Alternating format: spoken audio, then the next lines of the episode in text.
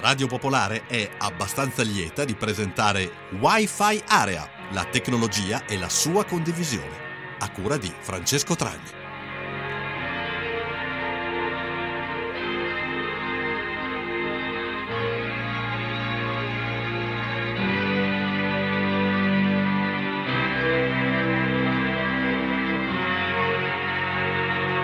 Ascoltatrici e ascoltatori di Radio Popolare, buonasera, bentrovati a questa nuova puntata di Wi-Fi Area, la tecnologia e la sua condivisione. Questa sera in studio insieme a me c'è Giuseppe Imbrogno. Ciao Giuseppe. Ciao a tutti, ciao Francesco.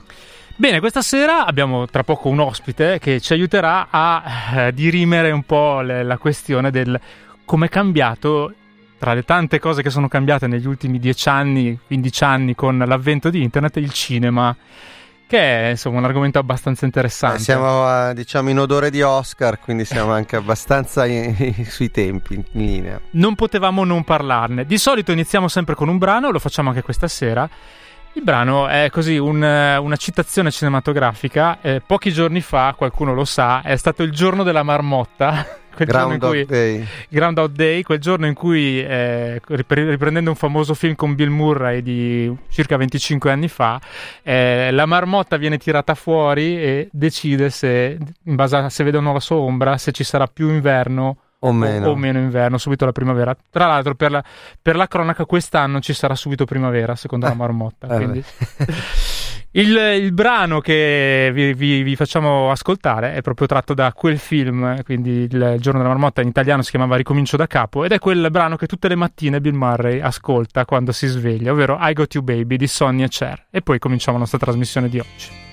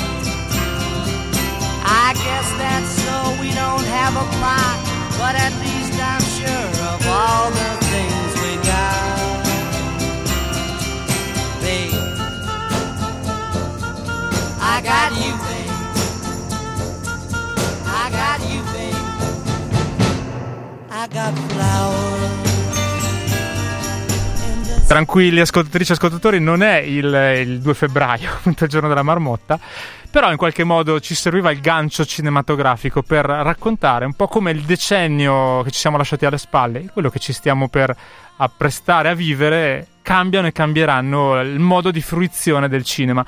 Però non lo facciamo da soli. C'è un ospite che ringraziamo per essere venuto qui a trovarci negli studi di Radio Popolare Emanuele Sacchi eh, di Film TV e di 35mm.it e quindi una voce autorevole per quanto riguarda il cinema. My Movies. Scusami, madonna, My Movies, My Movies, My Movies. Un Perdonami. a tutti gli ascoltatori. Un saluto Ciao. a tutti gli ascoltatori, Ciao, scusate per l'errore. Eh, vabbè.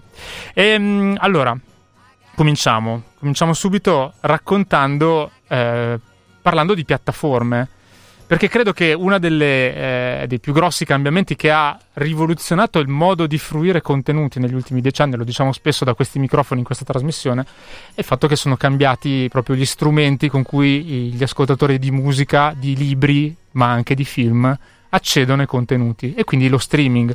Uno degli imputati, se ne parla spesso, è ovviamente Netflix, che è il, un po' come Google per i motori di ricerca, Netflix è ormai diventato sinonimo di streaming eh, in, eh, in televisione, no? quindi la possibilità di, conten- di, di, accedere a contenuti in modalità non lineare, che è il classico modo in cui si dice, si, si indica l'accesso a un film o un telefilm quando, quando, preferisco farlo io, no? Però in realtà ci sono tantissime piattaforme. Sì. Allora, cominciamo da qua.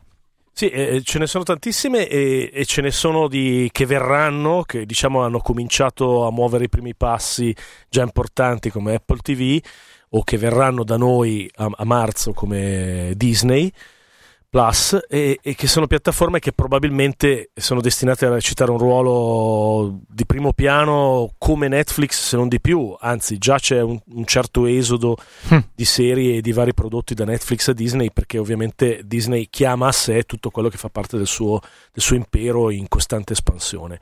Però indubbiamente questo decennio è stato rappresentato da Netflix, se non altro perché Netflix nel 2010 è nata e quindi ha caratterizzato cioè, se pensiamo al fatto che Netflix è nata nel 2010, ci rendiamo conto di come il cambiamento impresso da Netflix nelle nostre abitudini e nel, nella percezione di quello che è di successo e di quello che non lo è e della produzione cinematografica in senso lato, il cambiamento è stata un'accelerazione impensabile, nel senso mm. che in un decennio le regole del cinema sono state riscritte a tutti i livelli. Ma leggevo oggi che ci hanno messo 5 anni a produrre un film, però hanno aspettato 5 anni, mi sembra che Beast Prima di, del primo Beast, del of primo, Beast of Nation di Cary Fukunaga, il primo che era 2015, da... se non sì, sì, una sì, cosa del genere. E poi da lì c'è stato anche lì discreto la... insuccesso, tra l'altro. Eh, però adesso invece sono già in odore di Oscar, diciamo. Comunque sono nel, nella decina, quindi in 5 anni sono arrivati anche lì.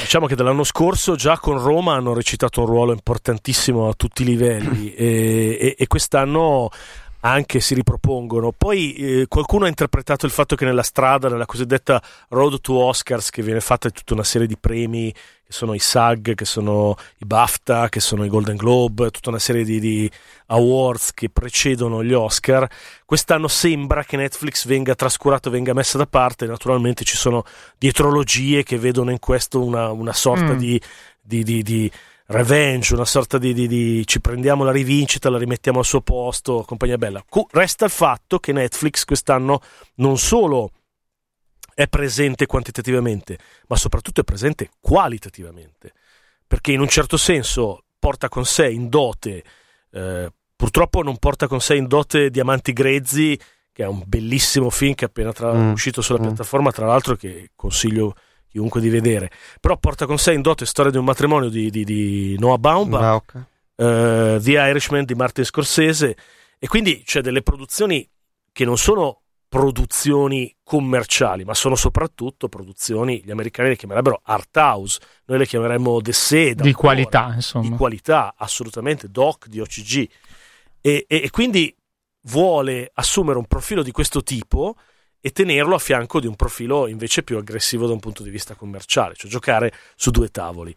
Infatti tutte le mosse di Netflix vengono interpretate in questo senso, si cerca di capire in che direzione va, si cerca di interpretare quello che sta facendo e ne potremmo raccontare di ogni. Hm. Il fatto che va a comprare vecchissime sale cinematografiche che se no sì. altrimenti chiuderebbero, come il Paris. Ma a New York, sì. Come il, esatto, come il, come il Paris a New York, come l'Egyptian Theatre a Los Angeles. Loro hanno prima preso l'Egyptian Theatre le male lingue hanno subito detto che lo prendevano per avere una sala a Los Angeles dove proiettare i film nel tempo sufficiente prima che passassero su Netflix per ammetterli agli Oscar. Agli Oscar. Perché nel regolamento degli Oscar esatto. ah, un okay. film deve essere circuitato a Los Angeles in sala per un certo sì, periodo. Sì. Beh, provocazione a questo punto, perché eh, come dicevo prima, spessissimo da questi microfoni raccontiamo un po' i cambiamenti legati alla condivisione dei contenuti e eh, Netflix co- cosa ha causato al cinema? L'ha ammazzato, l'ha migliorato, l'ha semplicemente cambiato in questi, questi dieci anni di Rise, finora non Fall, ma insomma per ora solo Rise di, di, di, Netflix. No, per ora decisamente solo, solo Rise, sì.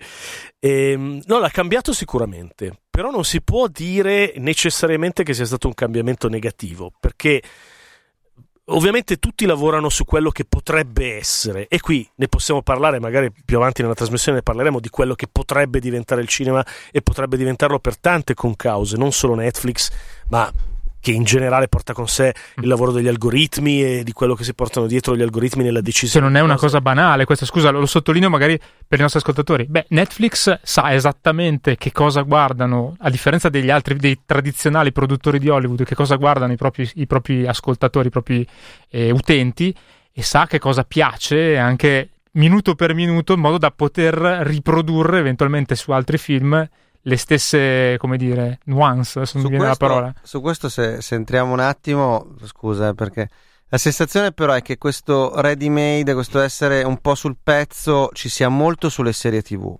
Le serie tv di Netflix lo fanno di- molto, sì. Lo dico da, da, da, da telespettatore, so, da, fruitore, hanno, ho molto la sensazione che siano fatte proprio sulla domanda di questo periodo, di questo momento, tira questa cosa, produco, vado. Sui film sembra quasi un'operazione un po' diversa, cioè tu prima citavi i vecchi cinema, mi veniva un po' la battuta, è come se affidassero ai film l'avere un'anima, l'avere no? qualcosa di molto caratteristico. Non siamo soltanto un algoritmo, siamo anche delle persone, abbiamo della creatività, mm. eccetera, eccetera. No, è molto interessante quello, quello, che dici, quello che dite, perché in effetti è, è, un po' uno dei temi su cui ci si sta interrogando, perché probabilmente a livello di quello che si può fare con l'intelligenza artificiale termi, in termini di, di, recommendations, in termini di consigliare la visione di qualcosa, che poi non è altro che quello che ha fatto Amazon con i prodotti, trasformando in merce, diciamo, l'opera d'arte cinematografica. sì. Siamo già in uno stadio avanzato. Probabilmente siamo invece in uno stadio arretrato, per fortuna forse, in quello che riguarda l'algoritmo nella generazione del contenuto stesso, cioè nell'interpretare i gusti del pubblico per farne sceneggiatura, per farne contenuto, diciamo. Per guidare il contenuto in funzione di quello che potrebbe piacere al pubblico. Ma non è escluso che si andrà in quella direzione. Come non era, cioè come sembrava fantascienza nel momento in cui era uscito un film che non molti hanno visto e, e non l'hanno visto anche perché forse non è un bellissimo film, ma è un film clamorosamente visionario, che quindi invito a vedere per questo, che è The Congress di Harry Fallman, è uscito nel 2013 e raccontava la storia con protagonista Robin Wright, l'ex moglie di Sean, Sean Penn, che interpretava Robin Wright stesso in una versione fittizia, eh, che vendeva la propria immagine digitale al, all'industria, all'industria del cinema, in quanto resa obsoleta dalla sua vecchiaia di attrice che quindi non avrebbe più potuto recitare determinati ruoli, bisognosa di denaro per varie ragioni, vendeva la se stessa giovane, non era più proprietaria della sua stessa immagine e la dava all'industria del cinema, che utilizzava il volto della giovane Robin Wright per le cose più disparate. Ora, questa cosa sembrava un'intuizione folgorante di un film magari mal riuscito, ma che faceva parlare le persone. Nel giro di pochissimi anni abbiamo assistito a un'escalation di esperimenti fatti direttamente nel film. Johnny Depp ringiovanito a teenager nei Pirati dei Caraibi, eh, Star Wars con la, la quasi resurrezione, che poi è diventata resurrezione, ahimè, perché nella vita è andata come è andata, di Carrie Fisher che ritorna alla principessa Leia. Mm. Il, il, l'altra resurrezione di Fast and Furious, a mio avviso inquietante, cioè francamente al cinema io stavo male quando vedevo Paul Walker ringiovanito e, e rivitalizzato mm. digitalmente. Ma che teoricamente con, eh, con il deepfake, che, di cui abbiamo parlato qualche settimana fa, quindi quella modalità con cui io posso associare a un corpo una faccia che non c'entra niente, in, nel cinema potrebbero anche non recitare più gli attori fondamentalmente, no? Siamo arrivati a un punto che è quasi, e per alcuni è, la deriva dell'automatizzazione che in tutti gli altri ambiti che riguardano il lavoro e, e l'evoluzione del, del, del, del, capitalismo, del cosiddetto turbocapitalismo, quindi dal camion che si guida da solo a, al robot che, che, si occupa della logistica e prescinde, eccetera, lo stesso tipo di cosa si può vedere o intravedere anche in una possibile deriva del cinema, perché no? Nel senso che il deepfake siamo già a un punto in cui probabilmente è difficile distinguerlo. Um, io ho assistito a, a, Gemini Man in una proiezione stampa che permetteva. Gemini Man è l'ultimo film di Ang Lee, un regista che ha vinto peraltro tre mm-hmm. Oscar. Uh, è, un, è, un, film che è sostanzialmente sperimentale in cui Ang Lee si è messo al servizio di una certa tecnologia, ovvero un, un frame rate, una quantità di inquadrature al secondo oltre le 200, quando quelle a cui siamo abituati sono 24. Mm-hmm film normali che vediamo, che ovviamente va vista con degli apparati adeguati, uno schermo che li può reggere, bla bla bla. In cui Will Smith si confronta, Will Smith di carne, si confronta con il Will Smith giovane, cioè con una foto del Will Smith giovane che viene impressa su, su un corpo e che viene, grazie alla meraviglia della computer graphics di oggi, trasformata sì, in un corpo. In un corpo. Quindi lui sfida se stesso da giovane. Il film è terribile, quindi è fallito. Non lo stai consigliando, insomma. In okay. tutto quello che poteva essere. Però è un punto, è un'altra attacca nel, nel, nel processo verso il deepfake e introdotto legalmente o comunque nell'incapacità di poter riconoscere questa cosa. Beh, che va nell'ottica, scusi, quello che dicevi prima, l'artista vende la sua immagine, non deve più vendere la sua capacità di recitare sul palco, no? Io incasso dei soldi perché do la faccia come Will Smith da usare nel film. E soprattutto, eh, cosa più recita per conto suo. L'immagine sopravvive all'artista. Certo. Eh, notizia di, di, di, qualche mese fa, speriamo solo un'operazione di marketing per vedere la cosa come butta.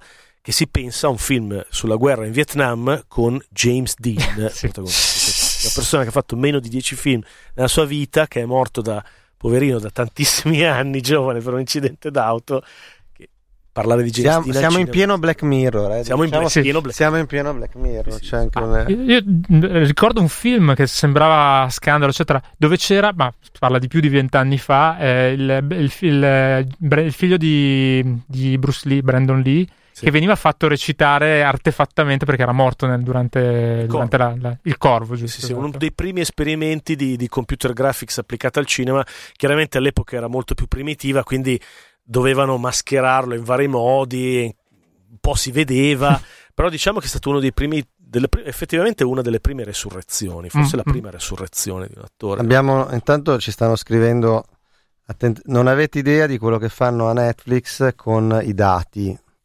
E poi c'è questa po- posizione abbastanza forte, dice questo uccide l'arte perché il grande pubblico a scegliere.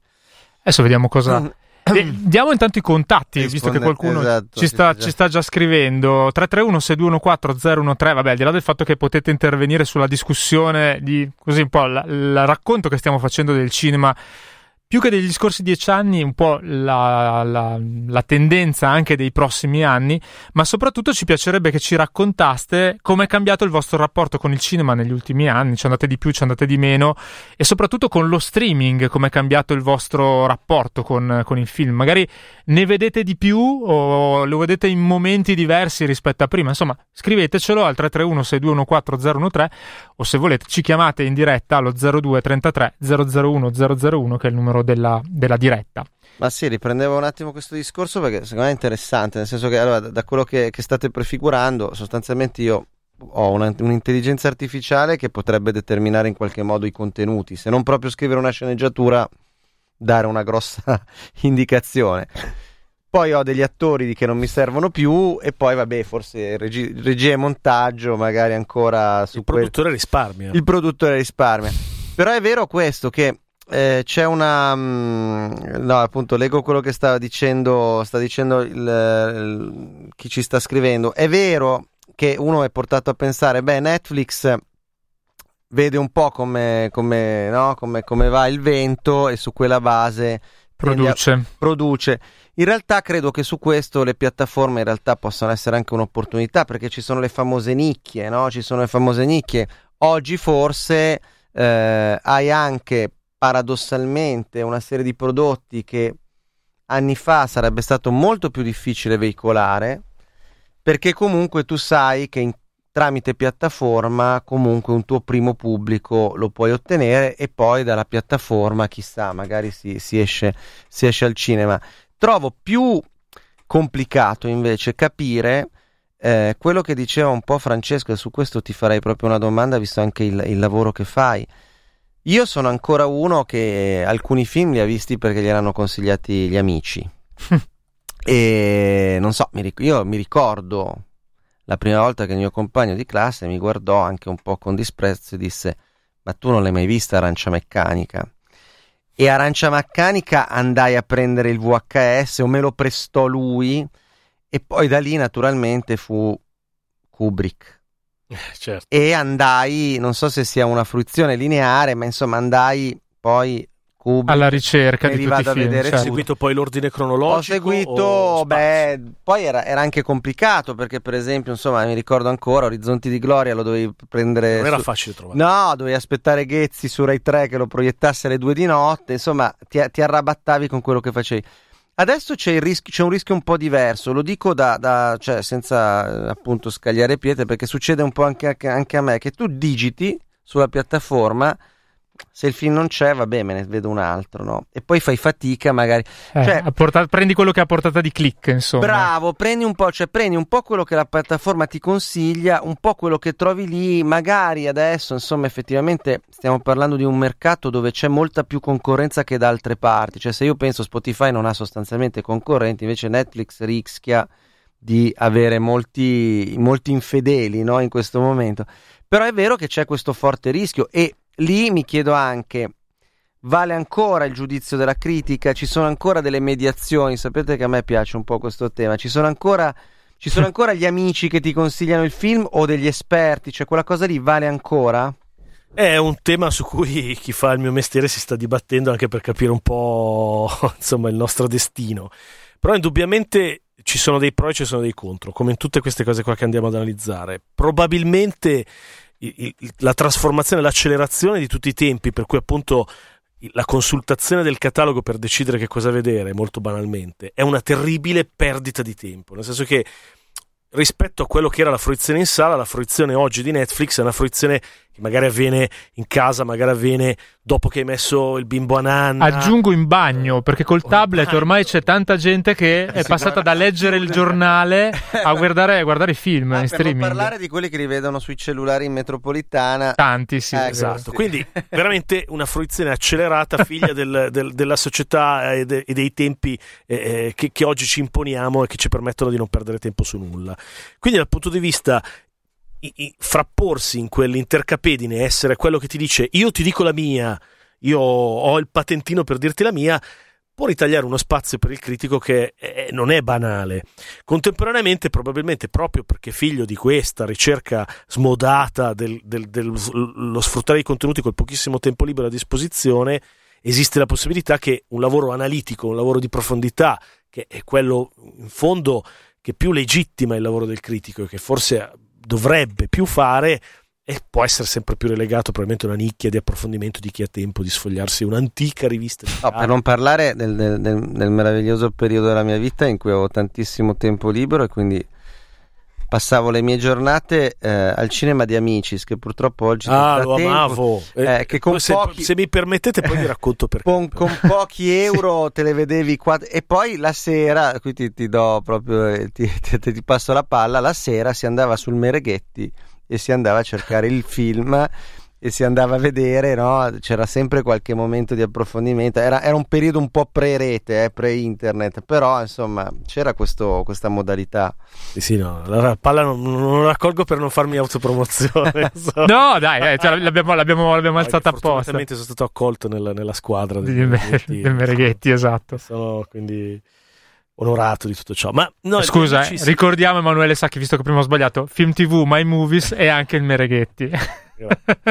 no, eh, nel senso che però quello che verrà, non quello non che esiste quello ancora, però, sì, tra l'altro, anche nella versione cartacea. Non quello che si trova in libreria, ma quello che sarà un giorno. Sì, sì, certo, 2000, fine 2020 e, ehm, uscirà.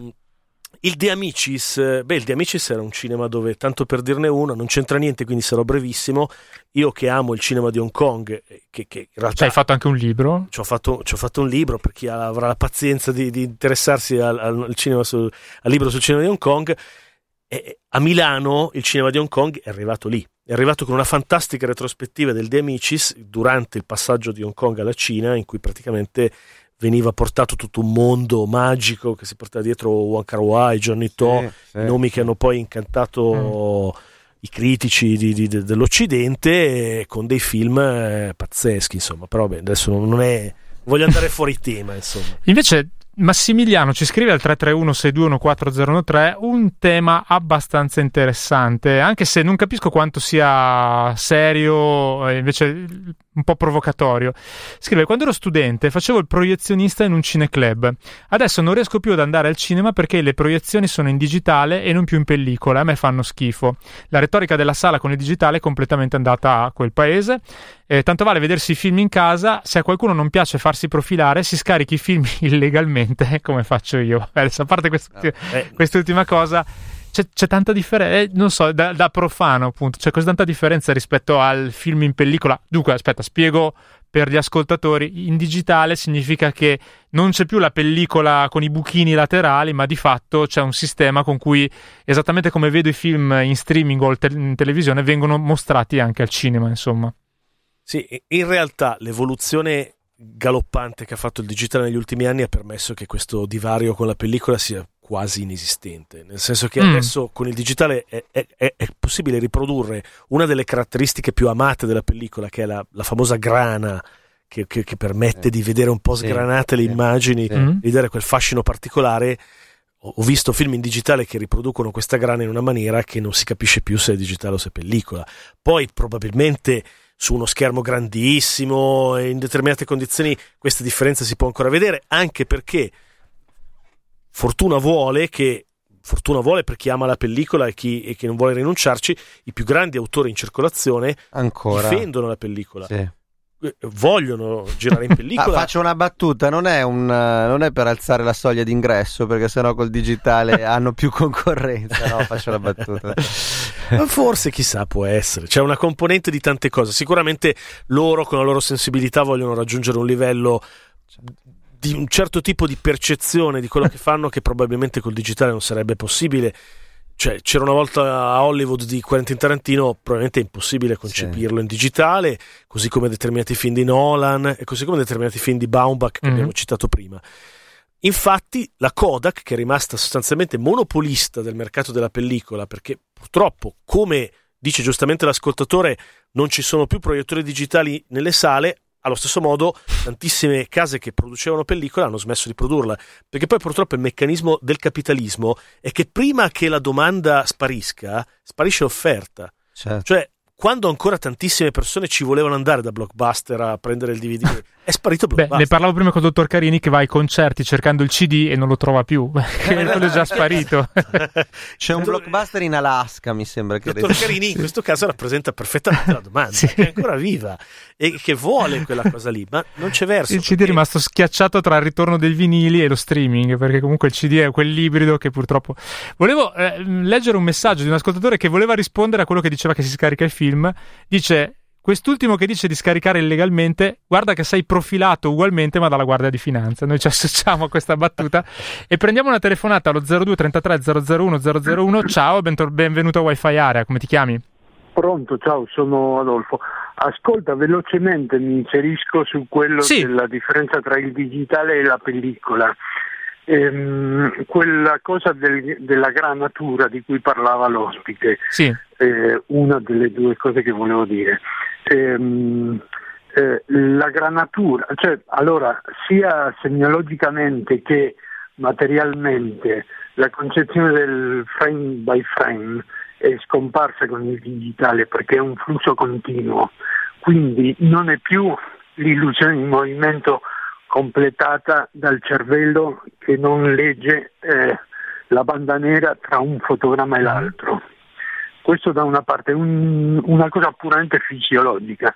E l'altra cosa, presumo, anche perché tra le tante cose attorno al cinema ho fatto anche eh, il proiezionista, la differenza è semplicemente data dal fatto che quando tu eh, proietti una pellicola, eh, il, eh, la luce è proiettata sullo schermo, non ti viene in faccia sugli occhi. Invece il digitale comunque con qualsiasi tipo di schermo, è vero che magari sto dicendo una cosa un po' eh, inesatta perché a volte ci sono le retroproiezioni e le proiezioni, uh-huh. però eh, visto in uno schermo di tipo digitale, in un, eh, uno schermo al plasma, eccetera, tu ricevi la luce direttamente sugli occhi.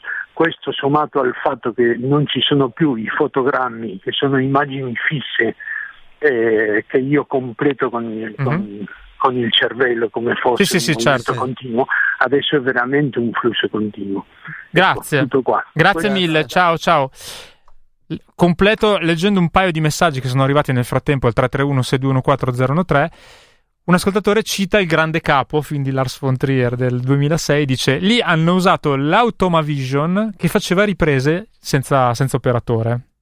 Vabbè, quindi che c'è un, un, Ma perché un, un piccolo... film sperimentale usa anche il rotoscoping, che è un'altra... Cos'è il rotoscoping? Eh, il rotoscoping è un'altra cosa ancora che viene disegnata... Mi viene in mente il rotowash, quello dei, delle pubblicità, non, non, credo sia quello. Il rotoscoping che viene usato molto da Richard eh? Leter, e questo dimostra che, che, Tragni non legge i libri, i libri che scrive. Scherzo. No, nel senso che è una tecnica molto antica che risale a Biancaneve della Disney, ma che poi ha, ha vissuto una nuova vita digitale Recente. Mm. in cui l'attore recita la parte, ma sopra la proiezione del, dell'attore che ha, che, che ha, recitato la sua parte viene disegnato qualcosa di animato che poi con un'approssimazione dei punti che mancano nel movimento fluido dell'attore si sovrappone sopra, quindi ci sembra, è sostanzialmente disegnato il film, però il movimento un po' fluido, un po' irregolare di questi disegni animati riproduce quello che sotto è la recitazione dell'attore in carne e ossa. Ho capito. Con una forma abbastanza. Vedi, ascoltatore, eh, il nostro ospite Emanuele Sacchi ne sa più di te da questo punto di vista. No, assolutamente no, io non ne so più di nessuno, Poi... ci mancherebbe altro. No, no, beh, no, era la battuta, però è interessante anche questo. Poi altri messaggi. Volevo rispondere magari ah, sì. al, al, primo ascoltatore invece, è, t- tutto vero quello che dice. In effetti. Ah, della telefonata, cioè, dici. Non, sì, sì, sì non, non, è totalmente. Io non dicevo assolutamente niente che non fosse. Uh-huh. Eh, perché lui ha ricostruito quello che è la differenza a livello di come viene costruito quello che noi vediamo sul grande schermo, con il digitale e con l'analogico, in maniera completamente diversa.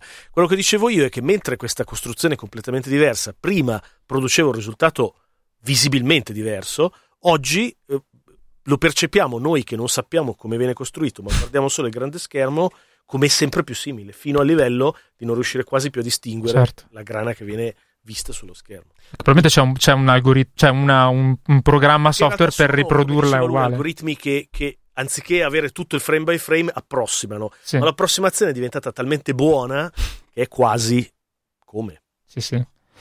E poi ancora mi messaggi. di ridare il numero di telefono perché. Eh, dai, si sa: 0233 001 001 come ha fatto questo ascoltatore. Ciao, come ti chiami? Sono io? Sì, sei tu. Oh, ciao, benvenuto. Ciao, sono Daniele da Milano. Ciao. Eh, intanto grazie perché mh, mm, io sono completamente avulso da tutto quello di cui state parlando in questa trasmissione. Nel senso che tu guardi ancora Rai 1 e il Festival di Sanremo? Eh, non, pro, non proprio, Siamo ma concorrenza la col festival. film da diversi anni è sì, sulla televisione. Ok. Quello che mi faceva invece ricordare, cerco di essere il più sintetico possibile, mm? erano il tempo del vivere il, ehm, le più serate settimanali al cinema in compagnia di amici, andando in bar del centro che aveva la locandina appesa al muro, a turno tra amici scegliere il film da andare a vedere e bla bla bla e così via. Uh-huh. E quindi da quell'epoca ovviamente è passato un milione di anni e io ho perso per vari motivi tutto ciò che è venuto dopo fino alle serie. Ecco, l'unica cosa che io non, non gradisco, però è proprio una mia questione di gusto personale, sono le serie, cioè perché proprio star dietro eh, e quindi ne parleremo, eh, sì. Eh, mettendoci insieme anche eh, la mia totale ignoranza di alcuni mezzi moderni di fruizione, eh, Beh, però... le due cose anche, sì. solo, anche, solo, sui mezzi, diciamo così, più tradizionali. Recentemente, per esempio, non per fare pubblicità, però Mediaset ha lanciato un canale di cinema italiano, no? Cos'è il 23, 23 30, 34, 34 scusa. Sono sintonizzato okay. due volte, una volta c'era un pillino di Alvaro Vitali eh, e l'altra volta c'era un, uh, quelli che una volta si chiamavano poliziotteschi del, penso con Maurizio Merri, una cosa così. Sappi che comunque sono tutti metodi per profilare meglio l'utente che guarda, perché comunque ah, più viene specializzata la, la, cosa che guarda la televisione, vedi i cartoni animati per i bambini, i film per adulti, eccetera, più le pubblicità sono mirate come succede su internet, per, per cui certo, insomma... Certo, non ci sono dubbi. Volevo chiudere con una... Sì provocazione. Mi è venuta in mente una cosa abominevole mentre parlavate, oltre al metodo moderno di ehm, girare, insomma adesso non, non voglio... Eh, vai, vai, al punto, sì. Eh, nella creatività, che è quello che dicevate all'inizio, parlando di ehm, come si potrebbe arrivare che chi crea serie, chi crea film, segua un po' la, la coda del, del um, gradimento del pupblico ho sbagliato Beh, a capire. Allora, sì, Ti rispondiamo in onda, grazie, ciao. Allora, intanto però diciamo una cosa, un punto fermo, che non è che prima proprio il pubblico non lo si considerasse mai, nel senso che eh, tutti sanno che ad esempio eh, dopo che non mi ricordo più qual è stata la casa di produzione che fallì con i cancelli del cielo United Artists. Eh, ecco, diciamo che, perché Chaplin. poi bisogna essere, stare un po' attenti perché ogni tanto c'è il regista anche geniale come Cimino che però ti, ti manda a casa. Era bellissimo quel film. Era è una delle grandi era sconfitte dell'arte, è una sconfitta storica che poi cambia le cose. Sì, sì, c'è anche chi dice, adesso leggevo che per esempio anche Fellini ebbe delle grosse responsabilità, nel senso che assorbì talmente tante risorse con i suoi film che poi fu molto difficile, tant'è che poi eh, gli italiani, come sempre, un po' inventivi, inventarono i generi e quindi fecero dei, so- mm. dei film con, con, due soldi. No, però lo dico che eh, le visioni in anteprima, non mi ricordo adesso il termine inglese che, che si usa, insomma, le visioni chiuse con un pubblico selezionato queste cose ci sono se ne sempre state nel cinema. Adesso un po', certo, il rischio, come, come in altri settori che, di cui spesso qui parliamo, è che l'algoritmo amplifichi tantissimo. Il famoso algoritmo di cui parliamo eh, sì. il, gli, le capacità no, di, gli algoritmi. Di... Perché abbiamo in ballo gli algoritmi che usano gli aggregatori, i vari Rotten Tomatoes e questi siti ah, beh, qua, certo, per certo. mettere insieme e pesare diversamente le recensioni del pubblico, della critica, eccetera, e mettere un bel voto con un pomodoro sano o marcio sì. a fianco del film, sì. che è come il pollice sì, della, dell'antica cioè, Roma sul gladiatore. Una cosa talmente terribile per le, per le case cinematografiche che quando pensano che un film sia in pericolo di essere pomodorato, devono premunirsi sì, con tutta una serie sì, di embarghi sì, perché questo voto esca soltanto dopo che il film è uscito in sala, oppure addirittura cercano di, di, in qualche modo di influenzare, cioè nel senso una cosa che è diventata temibile. E poi altri algoritmi ancora, mi è venuto in mente. Eh, come è oggi TripAdvisor, per dire per i ristoranti. Eh, esatto, esatto. la stessa tipologia di cosa. Sempre equiparando l'opera d'arte a merce. merce eh, okay. Ma poi mi è venuto in mente anche Bandersnatch, che è un esperimento che ha fatto Netflix, apparentemente recuperando un po'. Ah, certo, quello di, di, quello Black, Mirror. Black, Mirror. Apparentemente recuperando un po' quello che noi, che magari abbiamo una certa età, ci piacevano determinate cose perché eravamo un po' nerd.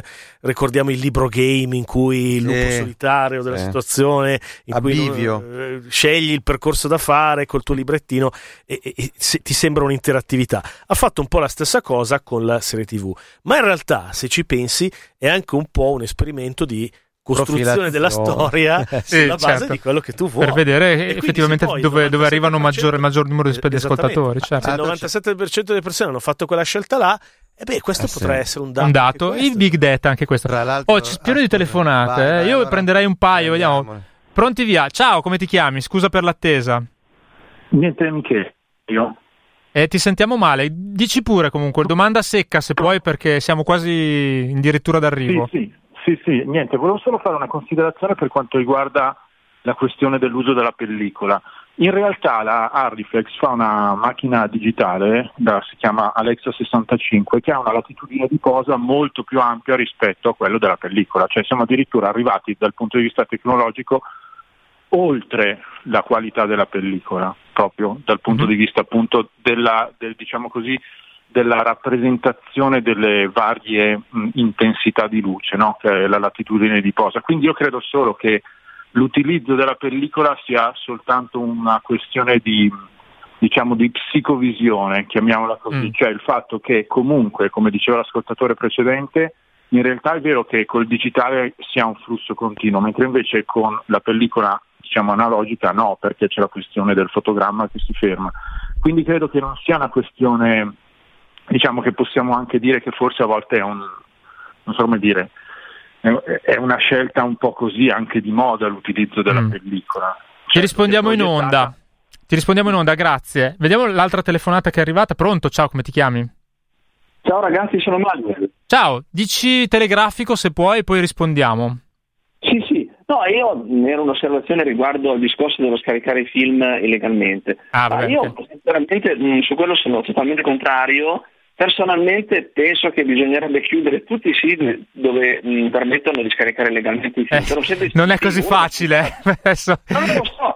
No, ma sai perché? È come dire non voglio che si spacci la droga, quindi non lo so, la, la vieto per legge, ma poi non è che... Ma, ma, senti, ma senti anche persone, ma, ma gente anche in gamba, che ti dice ma alla fine previsione io devo, devo, devo, devo, spendere tanto per guardare la fine previsione, ma non te l'ha prescritto il medico, se per dire io abito fuori Milano, oh ragazzi organizzandomi, c'è il Cineforum del mio paese, poi c'è quello del paese vicino, quello del paese vicino. Va bene. Grazie. Vuoi tutti i film del, del Grazie. Chiarissimo, grazie Manuel. Beh, un po' fuori tema, però comunque insomma. Però, però presta il fianco una cosa che eh. molto brevemente mi piace. Vuoi rispondere anche alla domanda di prima a questo punto? quella di... Sì, su quella sulla pellicola. D'accordo, perché francamente parlare di scelta di, di, di moda per, per, Quentin Tarantino, Christopher Nolan, cioè c'è dietro un discorso più complesso, cioè nel senso un sì, po' certo. non lo fanno per fare, per fare, gli snob, lo fanno perché ricercano un certo tipo di, di, mm. Di gusto, di feeling eh, che, che, evidentemente a loro livello delle opere che fanno il digitale non può restituire. Di fronte a un'opera come altro a Hollywood poi è difficile dire no beh ma oggi col digitale la posso fare meglio. Detto questo era vero quello che diceva dal punto di vista tecnico che magari spendendo di più o andando a prendere apparecchi più all'avanguardia arriviamo a dei livelli che da un punto di vista della luminosi- luminosità magari da altri no sono già un livello. Ma invece il secondo ascoltatore Beh, paradossalmente mi fa venire in mente una cosa, un discorso che nel, nell'avanzare della tecnologia galoppante. Quello fa... contro lo, lo, lo, scaricare film, sì. dici? Eh, okay, e dice che i film piratati si vedono magari male. Non cioè... è vero, dai. Beh, Può, può, essere, ma non è cioè, necessariamente diciamo è vero. È paradossale in un mondo in cui tecnologicamente ci viene permesso di fare tutto fino appunto a vedere quello che avverrà, eccetera, che magari ci abituiamo a uno standard qualitativo più basso di quello che era quello di un tempo. La faccio in un altro modo. Beh, Quando Napster ha cambiato MP3, tutto però. con gli MP3, gli MP3 esatto. facevano schifo, cioè nel senso sì, erano un modo di sentire la musica che faceva sì. pena rispetto, eccetera. Quando poi Neil Young ha tentato di fare il pono, pono cioè quella specie di toblerone musicale che è andato malissimo, era un, una battaglia ovviamente perdente per rimettere la qualità. Cioè nel senso che il video 2000, quando il video 2000 è sparito dal, mer- dal mercato, aveva il triplo di linee di definizione del VHS, ma ha perso. Cioè, perché c'era il che... porno col VHS, l'abbiamo raccontato tempo fa. perché ci sono dei meccanismi che sono troppo difficili da spiegare, ma che sono molto legati all'economia capitalistica, per cui a volte non è la cosa più di qualità, ma quella che dà più plusvalore, quella che viene spinta. Prendiamo l'ultima telefonata, anche se ce ne sarebbero tante altre. Pronto? Ciao, come ti chiami? Eh, perché fate i fighi se siete solo degli strozzi? Scusa? Non ho capito. Perché? Vabbè, eh, ho capito solo perché fate i fighi, ma non ho capito. Io ho capito anche il resto, però. Ah, vabbè, ok. Lasciamo stare. Non possiamo eh, piacere a tutti. Non possiamo piacere a tutti. Allora, leggiamo qualche messaggio nel frattempo. Beh, in questo messaggio viene citata la tua collega Alice Cucchetti, collaboratrice, eh, tra l'altro anche di Radio Popolare. Dice: Ho 50 anni, per me il cinema è sempre magia, anche se ovviamente in crisi. Rispetto a Alice Cucchetti, che si occupa delle nuove tecnologie, ma io sono cresciuto con TV e cinema, e quindi va un po' nella direzione di quell'ascoltatore che ci ha chiamato prima. E poi, questo invece è interessante, quando sfoglio il catalogo Netflix alla ricerca di qualcosa da guardare, scelgo qualche titolo, vado in internet a cercare le relative recensioni e scelgo poi basandomi su quelle. Quindi fa un po' quello che dicevi tu Giuseppe Però prima. questo così mi, mi mm, riallaccio anche al discorso che faceva Emanuele su Rotten Tomatoes, un, un effetto che sta avvenendo, eh, questo è abbastanza evidente ormai non solo nel cinema, è questo diciamo presentificazione, no? diventa sempre più difficile andare a vedere o a cercare anche solo film di 30-40 anni fa, un po' perché eh, questo fenomeno di Rotten Tomatoes, perché Rotten Tomatoes ha anche le classifiche. Eh, e se tu vai a vedere quali sono i film eh, più belli o i film più in alto, per esempio, per anni è stato, mi sembra, dov'è che non so in quale sito molto popolare, il più votato era un film per carità. Le ali della libertà. Le ali della era libertà. su IMDb. Esatto. Ah, che per sì, carità sì, è un film dignito- però dignitosissimo, però insomma non può essere considerato. e quello fa molto l'idea di come poi la percezione no? e, il, e, il, racconto di, di quello che ti viene offerto. La stessa cosa un po' accade su Netflix perché sfido ad andare a trovare dei film più vecchi di 20-30 anni, cioè devi proprio un po', un po cercarti, il 40 anni, insomma, devi su un Netflix po' cercare. sì, e un po' meno invece su Prime Video, che fa un lavoro molto più di archivio, addirittura sì. su film eh, che hanno cir- circolato anche poco del cinema francese, del cinema italiano degli anni 60 e 70. Sono politiche diverse. Netflix è decisamente più sul presente. sì, sul presente, sul... Uh, eh, sì. Altri messaggi li leggiamo, a parte l'ascoltatore, aspetta, questo che arriva dalla Svizzera, Laura. Oltre alle informazioni personali che accettiamo di regalare a piattaforme come Netflix, l'abbondanza di offerta di fruizione è puro fast food. Un po' critica questa ascoltatrice su, su, Netflix. Negli anni 90 guardavo i Simpson in tv, oggi ottime serie come Bojack Horseman si vedono in streaming. Che vuoi, i tempi cambiano. Eh, c'è anche questo, qualità. Questo è, sì, lo è, in, è indubbio. Ci sono delle serie, tra l'altro, gli amanti delle serie TV più di quello che sono io sostengono che spesso le serie più belle non siano neanche quelle di mm. Netflix ma quelle di Prime Video a parte la, la, la, la mitica HBO eh, alcune delle serie più importanti HBO che è quella con cui c'erano le, le ragazze come si chiamano le, Sex and the City era HBO no? Sì, originariamente sì, Sopranos, Sopranos. Man, eh, tantissime, tantissime serie. Invece sul discorso un ascoltatore eh, parlava di crisi, parlava di crisi del, del cinema. Mm è una cosa di cui si parla molto, però se vediamo, e, e, e parlandone abbiamo anche parlato di come potrebbe eh, presentare degli scenari foschi nel futuro, però stando al dato presente, Netflix non ha comportato una crisi del, dell'afflusso in sala, cioè i dati dell'afflusso in sala di quest'anno sono buoni, sono buoni per Sono migliorati quasi in tutto il mondo, no? tranne negli Stati Uniti. E addirittura i film che, che Netflix ha fatto circuitare in sala, come The Irishman di Martin Scorsese, hanno fatto code a Milano parlo del cinema Beltrade perché è vicino a noi e lo conosciamo, ma, ma in generale ne, nelle sale stato, in cui è stato scelto di far circuitare il film, che sono sale piccole, vuoi perché le sale più grandi hanno boicottato Netflix, vuoi perché Netflix ha scelto di profilarsi in una maniera diversa da come è percepito, quindi come artisticamente e qualitativamente valido, queste sale hanno fatto degli incassi pazzeschi che le hanno in parte salvate.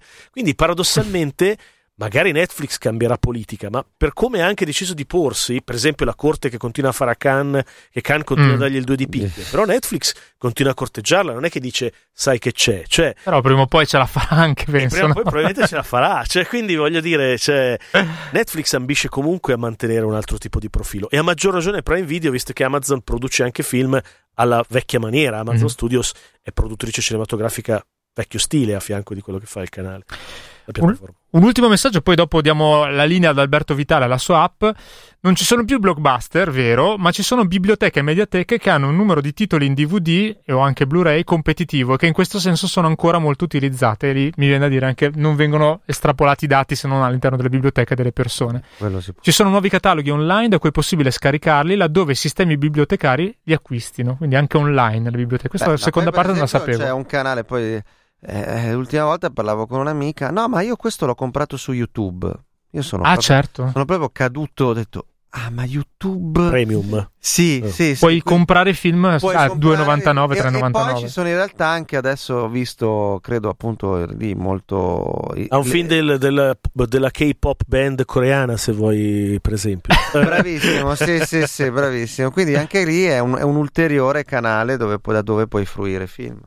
Eh, e adesso eh, una piccola pausa prima della parte finale dove parleremo di Star Wars. Eh, questa è usata in tantissimi film, tra cui Blues Brothers, la cavalcata delle Valchirie, delle Valchirie di Wagner. Tra poco l'app di Alberto Vitale.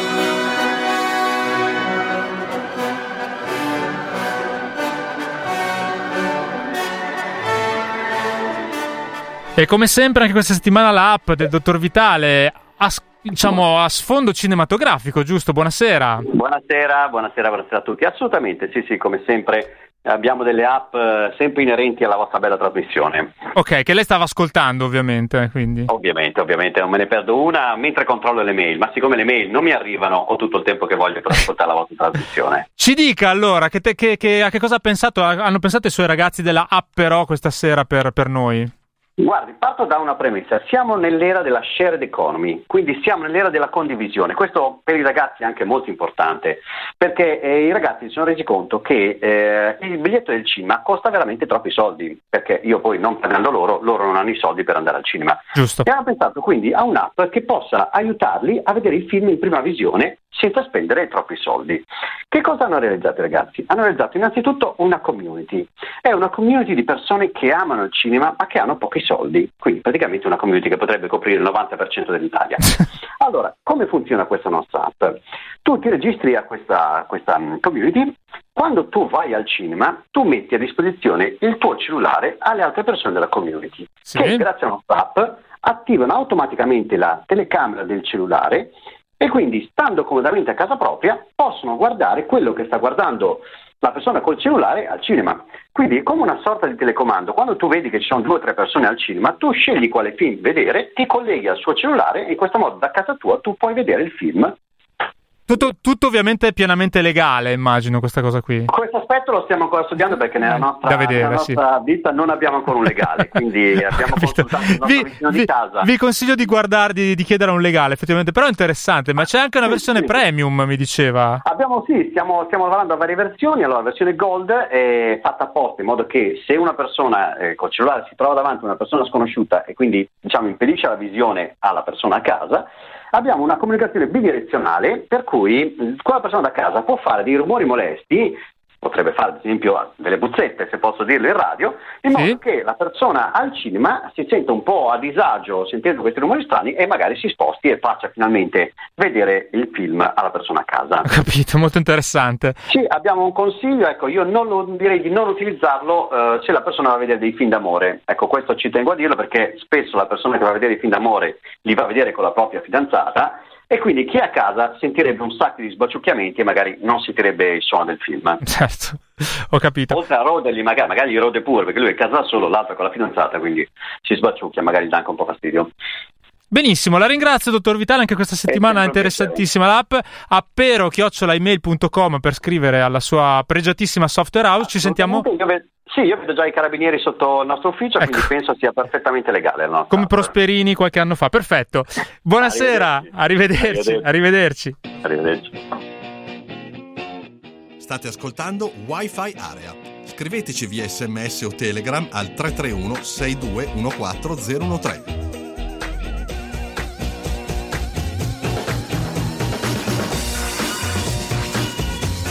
E ritorniamo in diretta, questa è Wi-Fi Area, ancora 5 minuti per i vostri messaggi, ma soprattutto per parlare con Emanuele Sacchi che è qui con noi e con Giuseppe Imbrogno. Ma sì, volevo leggere una cosa velocissima, però mi sembrava interessante. Ce la scrive Davide Mazzocco. La differenza rispetto ai cancelli del cielo è che tu hai dei dati intermedi che prima non avevi. Se l'algoritmo nota una criticità e un alto tasso di abbandono in un determinato punto del film, potrà decidere che quella determinata scena o sequenza non funziona in termini pubblico. La possibilità di avere dei dati mi sembra, intermedi mi sembra molto importante per la costruzione narrativa. In effetti, come dire, a volte non si pensa quanto precisa. Prima si faceva l'esempio di Bandersnatch, però anche qui uno può vedere quante volte il pubblico ha smesso di guardare un determinato film, ad esempio, dopo 30 minuti in corrispondenza di una determinata scena. Ah, sì, sì, no, beh, quello è un altro, sicuramente un altro indice, oppure pensa ai team clamorosi di sceneggiatori che lavorano nelle serie tv che appunto hanno ribaltato un po' hanno ridato forza agli sceneggiatori pensiamo a quello che hanno fatto con lo sciopero bloccando tutto o, o, o i film come Avengers quanto conta il fatto di, di, collettivamente di gestire tutte queste cose eh, non c'è il tempo per parlarne sul fatto perché Scorsese abbia fatto un film per Netflix ma si sia scagliato stasera non c'è tempo ma la prossima volta che eh, vieni ne parliamo. ancora e ah, anche perché sentire ancora ti faccio notare che sulla lista che tu mi hai mandato abbiamo tipo trattato il 30% degli argomenti per cui è veramente vabbè ma comunque bene così che ci siano stati anche tanti interventi degli ascoltatori insomma abbiamo dato un po' la parola a loro. Però magari ci concentriamo in questi ultimi tre minuti sulla nota degli Oscar che tra pochi giorni ti vedrà anche un po' impegnato, penso. Sì, mi vede impegnato perché disgrazia... no, scherzo, non disgraziatamente, ma la devo seguire per, eh, per My Movies in particolare, comunque in generale per diverse testate, ma devo anche seguirla in diretta.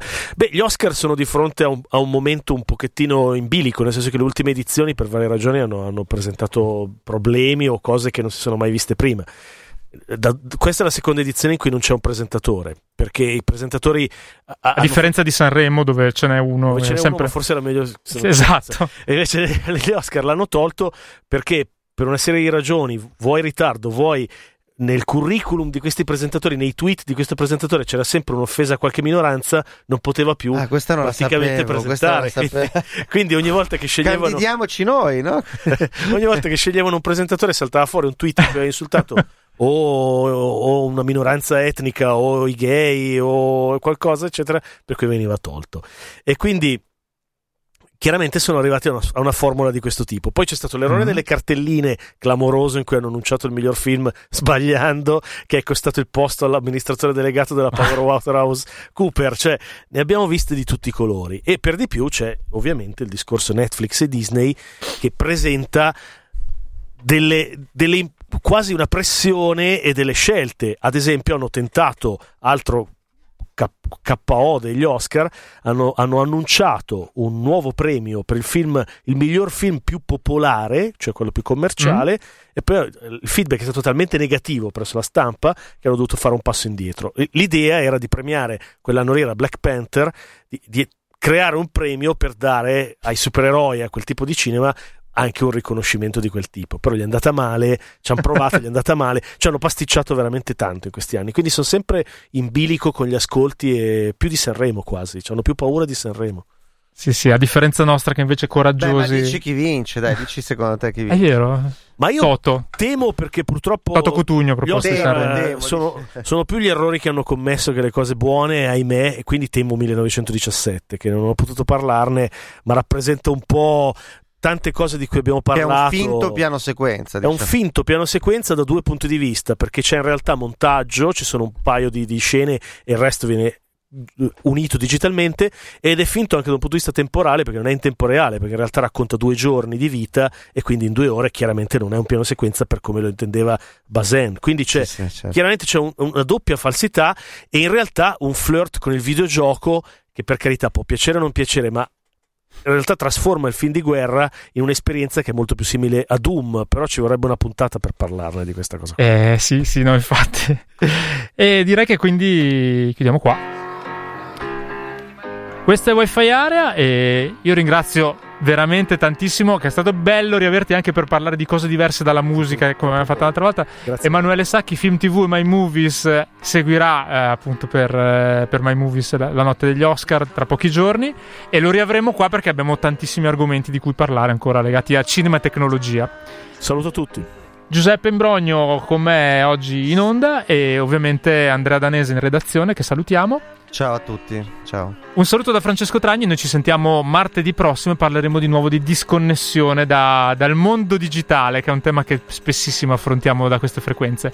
Il podcast ovviamente sul sito di Radio Popolare, sulla app e su tutti gli aggregatori di podcast, che ce ne sono tantissimi. Un saluto a martedì prossimo, ciao a tutti. Ciao.